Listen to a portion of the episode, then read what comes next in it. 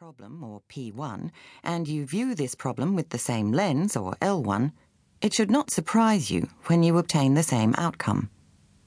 For example, if your P1 is how to increase customer satisfaction, and you continue to look at this problem with the same L1, it is the responsibility of the customer service manager, then the outcome will probably not vary considerably from last year's results. The same lens, L1, the same problem, P1, the same outcome. If you need a different and potentially better outcome, there are two key strategies. 1.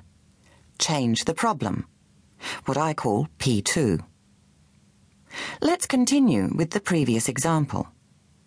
If you change the problem to what would it take to make our customers feel more passionate about our business, P2, this immediately leads to different ideas, such as inviting customers to solve their own complaints, or encouraging customers to visit the business and meet the staff.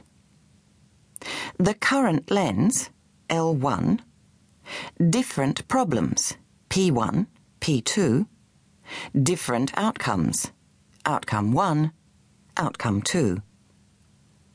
2. Change the lens what I call L2.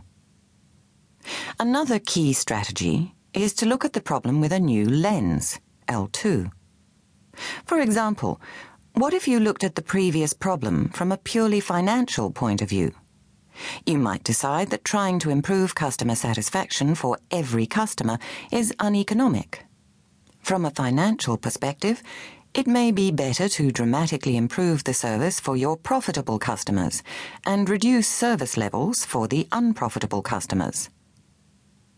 The current lens, L1, the new lens, L2, P1, different outcomes, outcome 1, outcome 2.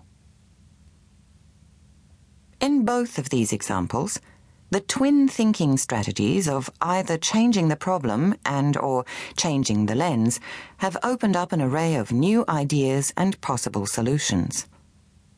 My experience is that the process of shifting from P1 to P2 and or L1 to L2 is one that can be learned by anyone using the range of tools outlined in this book. Here is a real life example of this approach. The leaders of a major garbage bag brand were struggling with how to grow their market share and improve profit margins. When I began working with them, their collective mindset, or L1, was that garbage bags were a low interest and low involvement category.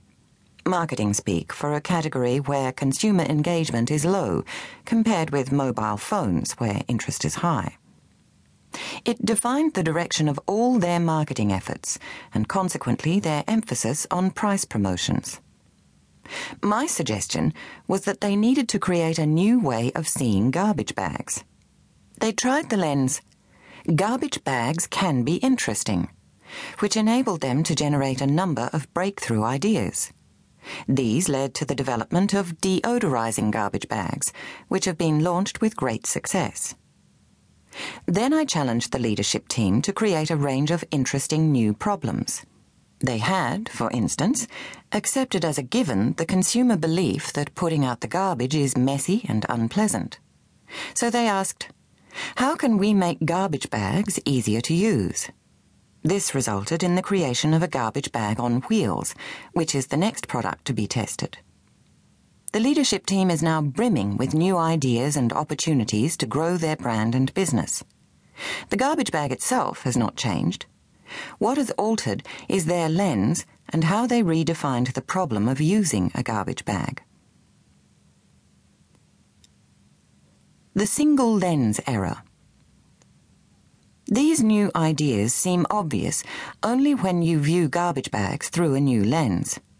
Why didn't the management team see these opportunities before?